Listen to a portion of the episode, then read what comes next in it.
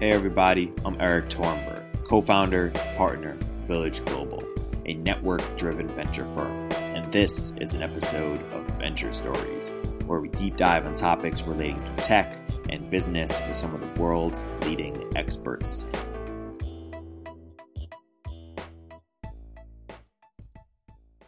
Hey everybody, welcome to the Village podcast. I'm here with Kyle Nakatsuji from Clearcover.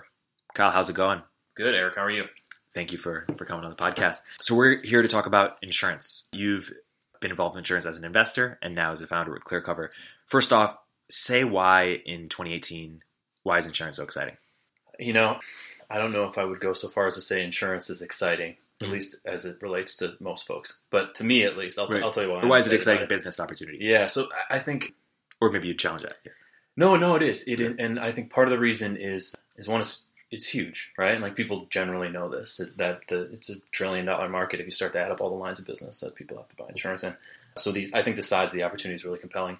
But when you combine that with the fact that there is still so much low hanging fruit in terms of what can be improved, I think that's where you really start to get excited about what's out there. So I was actually this weekend rereading a bunch of Amazon shareholder letters, and if you uh, go back and read Jeff's 1997 letter and uh, think about insurance while you're reading it, and like it's amazing, right? Like I think that moment for that business is just happening right now in insurance, which is incredible. So what's that going to look like? I mean, the first thing is I think we're only starting to see the beginning of the effects of online commerce on insurance, right? Like, despite the fact that you can buy the product online today and you, you have been able to for a little while, it certainly hasn't kept pace with the rest of online commerce. And, like, if you look at it, 75% of people, last study I read, start their insurance shopping process online. 25% of them finish it there. And I have a feeling that that 50% of folks don't not finish there because they really don't want to, right? Like I think insurance commerce online has a really long way to go in a whole bunch of product lines.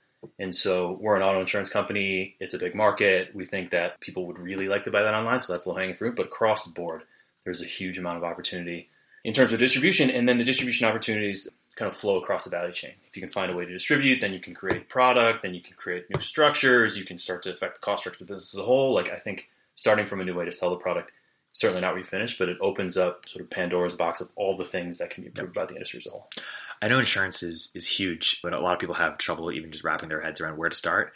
For the audience, can you sort of outline a little bit of a framework for how to make sense of you know what are the different you know sub areas within the landscape, and then put your investor hat on and say if you were solely focused on a fund that was focused on insurance space, where would you be looking? Where are the opportunities, and where would you sort of stay away from? Yeah. So thinking about sort of a mental model or a cognitive framework for insurance on the whole, right? Like there's a bunch of ways to slice it up. I think the easiest way to really look at the market from top down is that there are personal lines, things that an individual will buy, it's more retail oriented, and then commercial lines. These are things that businesses buy. And like you, you can go higher than that, you can go lower than that, but like it's a good way to start the segmentation because the buying habits are a little different, the product are a little different, the underwriting a little different. And then once you get into there, you have various lines of businesses within those categories, right? You can do auto, you can do homeowners, you can do renters, you can do um, inland marine, which is an interesting category that nobody spends a lot of time talking about, which is this weird broad insurance category which covers like jewelry and your stuff when it's moving. And it originated from ocean marina stuff traveling across the ocean, inland marina stuff traveling across the land, and then came to encompass all this other stuff. Like there's all these lines of business. And then there's commercial lines, which is like small business, large business, cyber insurance, and you start to kind of the tentacles from each of those areas start to flow down. So, um, generally speaking, uh, once you then have that particular line of business, right, then you can dive into the value chain of that line of business because the value chains per line of business are actually slightly different. The auto insurance value chain might have different participants. It might be longer or shorter than the one in homeowners, than the one in renters, than the one in cyber, than the one in large commercial, right? And so I think like if you start from is this for a person or is this for a business? What is the actual line of business? And then how do I get into the value chain of that particular line of business in terms of distribution and supply and the mechanics of operation? You can really start to understand the nuances or the differences between what kind of insurance you're spending your time on. And it's important not to not to think one is necessarily going to behave like the other mm-hmm. either. So like going through that process is I, I think pretty important. And so to your second question, what would I be looking for? So there's a lot out there. So when I when I did this professionally, one of the ways that that we looked at segmenting what was interesting is these three overlapping circles. And so this this was sort of our mental model for how to look at what was happening and what we were excited about in the insurance space generally. Whether wherever you landed in that decision tree of you know lines of business and, and value chains. And this was these three circles were distribution, product, and structure. And they overlap. Mm-hmm. So you can build a business that's working on distribution and product. You can build a business that's working on product and structure. You can build a business that's working on one. You can build a business that's working on all three. And part of what we thought was there are interesting businesses in all of them, and some businesses start in one and migrate towards another. But what you have is um, what we called this a gradient of defensibility, which is, uh, in essence, the further you get from the periphery of these three overlapping circles towards the center where they're all working together, the harder your business is to copy. Hmm. The more defensible it is. And so we use that as a framework to look at most startups that came through the door and said, do they fit into one of these categories? And if they do, are they likely to migrate to others? And how are they going to sort of trend in this gradient of defensibility? So, what are a couple examples of companies that you've invested in or, or would have liked to have invested in, and how do they fit, that framework? So, I'll, I'll use Clearcover because I'm most familiar with it, yeah. and then uh, we could talk about others as well. So, yeah, Clearcover is your company. Explain what it does. And- yeah, so very briefly, so we offer car insurance at lower prices than traditional insurance companies because we have advanced technology and we focus on what we call moment centric distribution both of those things allow us to spend a lot less money on things that don't matter to customers. We pass those savings on to the customers in the form of lower rates. There's no tricks. It's pretty much the same car insurance that you expect to buy when you go out and buy it from anyone else. The difference is because we're smarter about how we run the business, because we have a better cost structure, we get to pay less for it. And is that because of efficiency? What it allows for that cost structure? So the big problem in insurance uh, that we saw that not a lot of people were paying attention to was this idea that um, companies are spending way too much money on things that people don't need or care about. And there are two primary culprits. The first is the cost of operations, legacy systems, right? And like the average age of a top 10 insurer, I think, is 98 years old. And it's not that they're not full of smart people and that they're not well intentioned, but that's a lot to carry around. And so by starting from scratch in 2018 with the benefit of modern technology, machine learning, AI, stuff like that, you can run a lot more efficient insurance company and still deliver great experiences. So the operating side of the business has a lot of waste. Take that away. The other side of the business, which is, I believe, more insidious because a lot of people don't really understand that they're paying for this, is the cost of buying people's attention, right? Marketing, advertising, and honestly, the cost of traditional agent. At some insurance companies, those two things combined can be 30% or more of what you pay every month, which is a lot of money. And so we sort of saw these two big problems outdated operations and sort of expensive attention seeking and we took care of both of them. So we have more efficient operations by virtue of using these great tools and being a tech company. And then we do this thing called moment centric distribution, which is we built what amounts to an insurance platform that integrates it with moments when insurance is going to be naturally relevant to people. So in this, uh, when you're shopping for insurance, or maybe you're dealing with your car, or maybe you're just managing your personal finances, but all moments when saving money on car insurance is actually going to mean something to right. you, our platform allows insurance to be bought instantly in that moment so you can take care of that insurance need, save a bunch of money, and move on with your life. And by doing that, we cut out all those additional expenses, the blimps and the Super Bowl ads and celebrity right. endorsements, and so we get to pass the customer better rates. The commercials with lizards in them. With lizards in them. Let's shout out Cover. Karn wasn't able to make today, but we want to shout him out regardless. Yeah. What's so special about Cover? And I understand they're, they're a partner of yours. Cover is a really interesting business. So I think. Hey, explain what it is first and why it's so special. So, so what Cover is is doing, and Karn would do a better job explaining it than I would, is I see them as sort of an insurance concierge, where you can go to them with your insurance needs using the mobile app that they built, which allows you to take photos of stuff that you want to insure, and then they'll help find the right coverage for you. And the right coverage is usually a combination of making sure that you have enough coverage and that you're paying the least amount of money for it. And so Karn built this amazing business. They they have this really great team, and I think they're part of this broader movement towards what we call neo agency, and so, what this describes is the idea of agency in insurance is really important because the product is, you know, our opinion is that it's pretty much a commodity, but commodities can still be complex, yeah. right? Just because something is commoditized doesn't mean everyone understands it. It just means they're all pretty much the same. And so, because the product is is despite being a commodity, pretty complex, and uh, and not something you think about frequently, which means you're not sort of tuned up on it. This idea of agency, of having someone who can be there to support your decision making, is really important. But what's gone wrong in the industry over the long term here is that we have sort of intermingled the definition of agency and the person in an office on the corner. Right. And some of those people work in offices on the corner are fantastic people, and I mean them no harm. But I firmly believe that the value you receive from that person is no longer commensurate with the cost of that person. And so Karn and Cover are part of this sort of neo agency movement, which is how do we create more cost efficient and better user experience ways to provide agency without the sort of old Right. school methods. And um, and so we're really bullish on that movement, and Karn and his team have been leading that movement for a while. Uh, why is it so hard to disrupt incumbents in insurance? Like why why are like, the business is still so strong? Uh, you know, they there are a lot of smart people who work at those companies, and they have a lot of money, Mhm. a lot of money. Like, so let's talk about State Farm for a second. So State Farm is the biggest insurance company in the U.S. They're absolutely massive. They also, in 2016, they haven't reported 2017 yet, to my knowledge, operated at a seven billion dollar loss, but that was okay because they can do that for the next 50 years Wow. right? Like that is that that company has enough capital that they can make a lot of mistakes for a very long time and things would be okay. And so it's really hard to overcome sort of that type of capital advantage. And then the, so the other thing that I think is really fascinating is insurance companies, I believe, the, the incumbents are are increasingly getting good at what I call positive innovation. And this is essentially the the idea that they're getting good at throwing smart people and money at problems and creating new things. And they're not, you know, they're not good all the time, but they're getting better at it, right? Like I think there's been enough that we can talk more about um, startup dogma, but there's been enough like perpetuated in terms of corporate innovation Right. that they're starting to learn the tricks of the trade. I think what they're not quite so good at is what I would call negative innovation. And this is doing less, accomplishing more by doing less, right? Stopping Yep. things that are costing you more than they should. And so that's where I think people have a real opportunity to disrupt incumbents. And I can talk about how Geico did this 37 on, but essentially it's uh, it's achieving more with less, Yeah. which is really hard for these big incumbents to do. Well, I, I feel self conscious because I said Geico. Okay, so how did, how did they do it? Geico was founded in 37, actually by a couple of people who left USA. And and the sort of idea behind it was very simple. They were going to sell direct to consumers instead of through commissioned agents.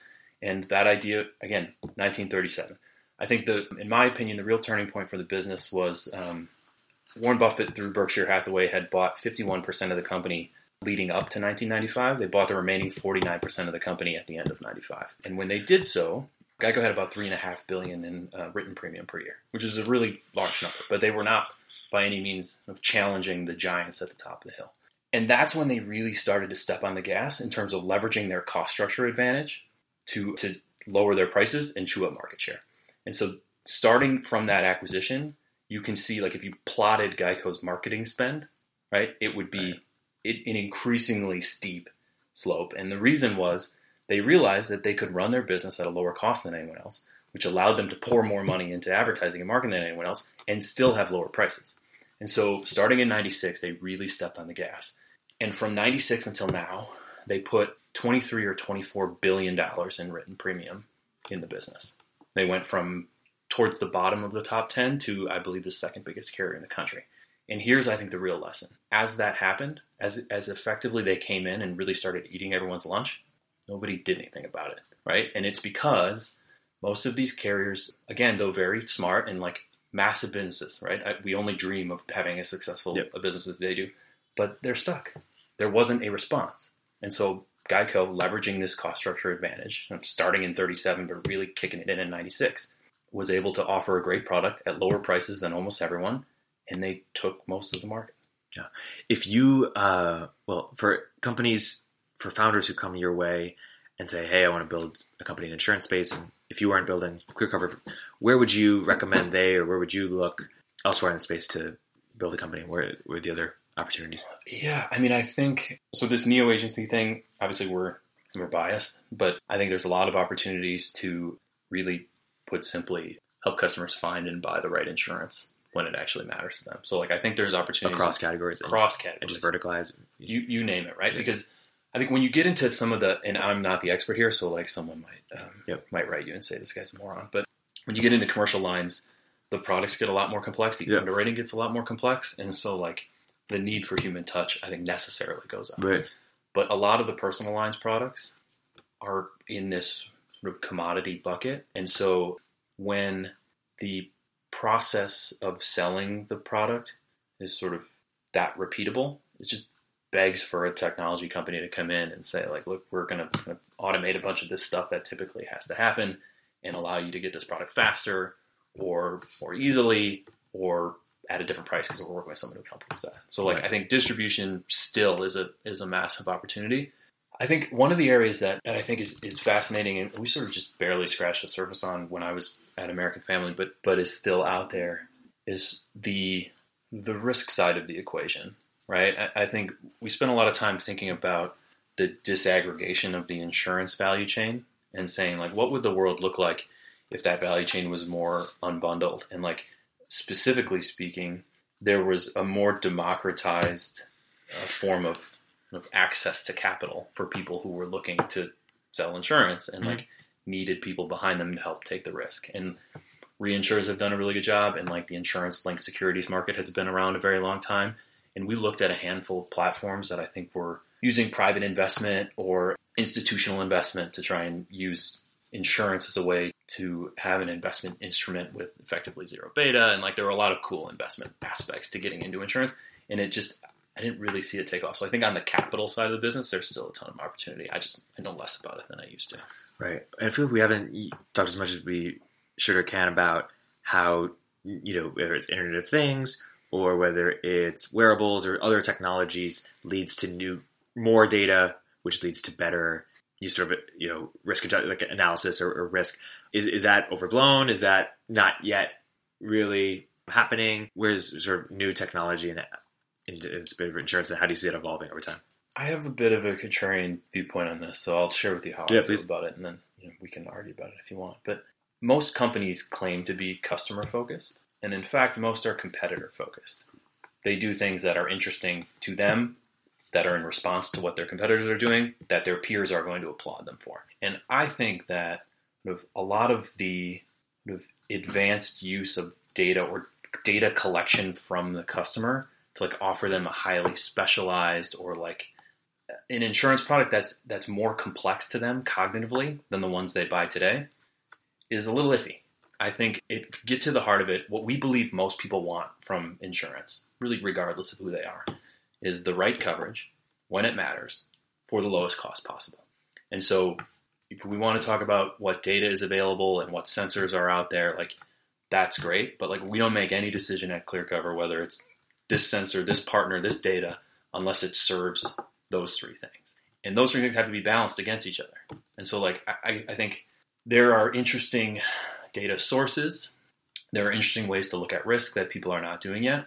But I sort of, in many ways, think we're forgetting to look at it through the lens of what people actually want from the category, going a little bit too far in terms of creating layering complexity into the insurance experience that, like, the real customer of insurance doesn't really want. you wrote this post. Uh, so your startup wants to sell, sell insurance. Yeah. Talk about what you were writing in that post, if, if for what you haven't said yet here, and talk about what kind of conversation that that started.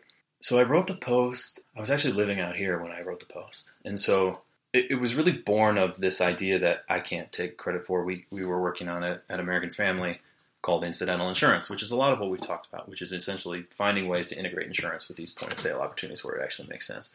And like we were talking about that in uh, 2014. I think I wrote the first thing on it over winter break between 14 and 15 because at big insurance companies it gets a little slow over the holidays. So so that I, the genesis for the idea was actually older, and then and then we wrote the post later, and it was really in response to we had this idea about incidental distribution, and then we went out to the market and we're talking to all sorts of startups. It was really an entree for us into conversation, like people who had never thought about insurance. And again, back in 2015, like a lot of people weren't thinking about insurance. We would look at the business and say, "You might not know this, but you have an insurance customer. How would you feel about you know layering in an insurance offering?" And like a lot of them said no, but it was it was really it was exploratory in nature. So after we had a lot of those conversations, we started to having uh, put some real thought into like, well, how does one actually become a seller of insurance? Like we've seen these opportunities, like how do they actually become a seller of insurance? And that was then the research behind that post was figuring out how all of these startups we were talking to were actually going to get into the game of selling insurance. What were the structural options in front of them? And we went through, you know, lead gen, or you're a broker, or you're an MGA, or you can even become a carrier. And like that mix still exists today, but it was really born of this one idea. And for those who are new to the space, discuss a little bit the differences between those terms. what those things are. Yeah. Referral or lead gen, uh, you know, is, is Yep. as it sounds, right? Yeah. Like I have a customer, I throw up a banner ad, come to your website, I get paid. Uh, and there's nothing wrong with that. There are a lot of people who Yep. make money doing that. It's maybe not the best customer experience, but it serves a purpose. Yep. A broker or an agent is, is appointed by a carrier and they sell on their behalf, but like they don't do underwriting, which means so this is an important aside because I'll, I'll say it here because I'm not the sharpest knife in the drawer, but it took me a long time to grok this. So like I share it with Please. many people as I can. There is a distinct difference between underwriting and rating in insurance. And like you hear people talk a lot about like, well, who's underwriting it? Are you underwriting it? And like um, the term is used incorrectly. Underwriting is essentially a yes/no decision. Underwriting is the decision of the insurance company whether or not to insure the risk. If you are, if the answer is affirmative, yes, I will underwrite this risk, then you rate the risk, which is looking at the risk and figuring out what price to charge. And so there's this distinct difference between underwriting, which is yes or no, and rating, which is if yes, what price. This is important because agents, brokers, they don't do either, right? They collect risks and then they hand them off to insurance companies who will make the decision whether or not to insure the risk and then give them a price if so. You know, in essence, they, they sort of act as an intermediary to help people find different options, make a selection, they provide advice, they provide agency, but they're not involved in building the product, and they're not involved in deciding who gets to have that product. If you go up one layer to an MGA, which stands for Managing General Agency, and we could talk for much longer than we should on the flavors of MGA because they exist on a spectrum, and that spectrum has been growing over the past few years. But an MGA, um, in the broadest sense possible, can look and feel like an agent, but have more responsibility for actually deciding which risks to insure. And I think the classic, the classic um, example here is an MGA that only sells insurance to dental practices, right? So like underwriting a dental practice could be a complex task because you know the equipment is specialized and the risks of digging in somebody's mouth to pull a tooth out are specialized. And so someone might become exceedingly good at understanding the risk of a particular dental office. And so they get in the business of telling which carriers or telling carriers which of those risks they want to write. Right? Like I'm in the market for finding the best dental office to insure. And like I pass those to carriers, I get paid for it. That's like the old version of MGA, like specialized risk picker. The new version of MGA is more of a quasi carrier, which is like I have freedom to build products and get involved in selecting the risks and maybe service some of the risk and like help the customer manage their policy or go through the claims process. They sort of look and feel like insurance companies, but they're not. And the reason is because that's last bucket here, carriers have two things that MGAs don't. They have capital or a balance sheet, right? And this is a big regulated market. In order to write insurance, you have to have a lot of money behind you. So they have that capital, and they have what's called paper. And paper is just like insurance jargon for the appropriate licenses to sell whatever insurance you want to sell. And so, like, you can be referral, you can be an agent, you can be an MGA, or you can be a carrier, and there are distinctions between structure, and there's also distinctions in terms of how you can engage with whoever your customers are. Uh, I'm, I'm going to say a company, and I want you to say long or short and why. Lemonade. Long. Uh, say, say what Lemonade is and why you're long, or why they're so innovative. Uh, Lemonade is, I think, one of the few companies out there who is really diving headlong into product and structural innovation, and as a result, they're able to offer their offer their customers pretty compelling prices. Like they do a lot of other stuff, but I think the heart of what makes that business really interesting, in my opinion, is that they can sell people this thing that they want to or need to buy for less money because they've taken it upon themselves to do this sort of product and structural innovation ahead of time. So, uh, long. Geico. long reason being is that the auto insurance market today is 210 or 20 billion dollars per year. They're growing at a steady clip. They have about 9% market share and they still offer really great prices relative. So like i'm longer on Clearcover. I could never be short geico. It's just a fantastic business. State Farm. sure I, I- I mean again like nothing no offense Right, right, is- just- and, and like i don't mean to imply in any way that we have a better company or Right, something like that unless they find a way to sell the core product for Right. less money i think it'll be difficult next 10 years What about the effect of cryptocurrency or blockchain in insurance? It will have a game changing effect, or it won't in the next five to ten years. uh, it won't for two reasons A lot of people are trying. uh, yeah A lot of people believe it will. I think for it to have a game changing effect, it's going to have to reach some of the incumbents, and it I just don't see that implementation happening in a meaningful way in the in the reasonable period of time. And like we spent a fair amount of time thinking through of how to apply the blockchain to all that was happening in insurance. And like we got as far as like you know asset tracking. This could be helpful, right? Having an immutable record of what happened to Right. the vehicle and who owned the vehicle. Like right now, we pay people for access to that. If there was a, a sort of distributed and immutable record of everything that happened in terms of your driving in the vehicle, like that would be of great help to us. But that data's got to get on the blockchain, and I think it's going to take some time. You've raised over ten million dollars for the business. Insurance is pretty capital intensive. Is ICOing? Is that is that? Have you seen that in insurance? Is that Can I service mark Clearcoin on the podcast here? that? Please, yeah. Totally. uh, I have had not serious conversations around like because there's a company on the UK that just did an ICO. They raised like Yeah. 15 million pounds or something Yeah. like that. It's a peer to peer insurer. I haven't spent enough time thinking about it. Uh, never say never. yeah, it's always a joke until it until it happens. Yeah. you know? Yeah. what about Jetty? Have you seen Jetty? Yeah. What, what about Jetty? First, say what Jetty is, and then say what, Jetty is well, so I'll say renters insurance provider. I'm going to do a bad job of describing the other two products that they offer. They offer a security deposit product and they Mhm. offer a third product, which like essentially a full suite of products for like the modern urban renter, delivered in this beautiful package. Just go to the website, and like you'll get Yeah. a real sense of the Totally. design chops on that team. Again, like that their state expansion last year was incredible, like Mhm. really, really impressive. I've talked to the founding team uh, uh, once, and um, and they're clearly super smart. Yep. Like I just I think there's just so much room for good companies to make a dent in this industry. Like I just I get pretty excited about what what a lot of those folks are doing. And if you look at the last few years, a lot of sort of graveyard of startups who've tried to build companies in the insurance space. Why? Why have they? Why have they failed, or why do you see common mistakes why they fail?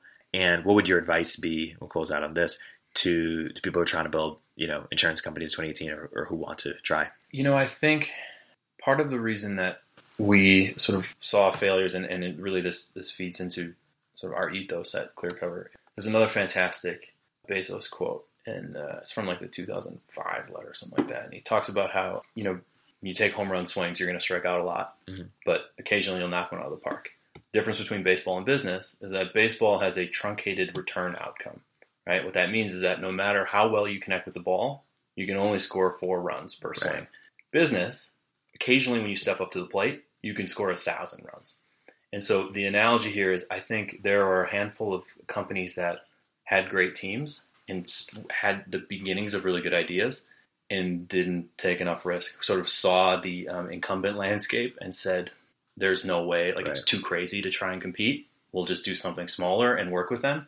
And what ended up happening is it is a it is a very large challenge to work through the sales cycle of a very big Right. company, and like a lot of them want to help, but they just they're they're naturally slow. And I think companies that had great ideas weren't willing to take enough risk and got stuck in this cycle of it appeared less risky and actually was more risky by virtue of the strategy they decided to employ versus what they could have done. And uh, I know it's a bit different, but what about Oscar? Yeah, so I am fully unqualified to comment on like the mechanics of the health insurance Yep. space. From what I've read, profitability of the business has been a bit of a challenge and like again, you know, from my chair, anyone taking that kind of big swing and trying to implement or institute fundamental change in an industry that is that big and that again, sort of like auto insurance is effectively mandated right? Like we live in a compulsory, like you want to Yeah. drive a car, you have to have car insurance. So like people who are willing to take that big swing in markets where the product is compulsory, um, so it's going to affect a lot of people if you get it right. I just generally commend. On that note, Kyle, thank you for coming on the Village podcast. Thanks for having me. And look out for a Clearcover launch coming soon. Yeah, very soon. Okay. Thanks, Erik. Perfect. Thank you.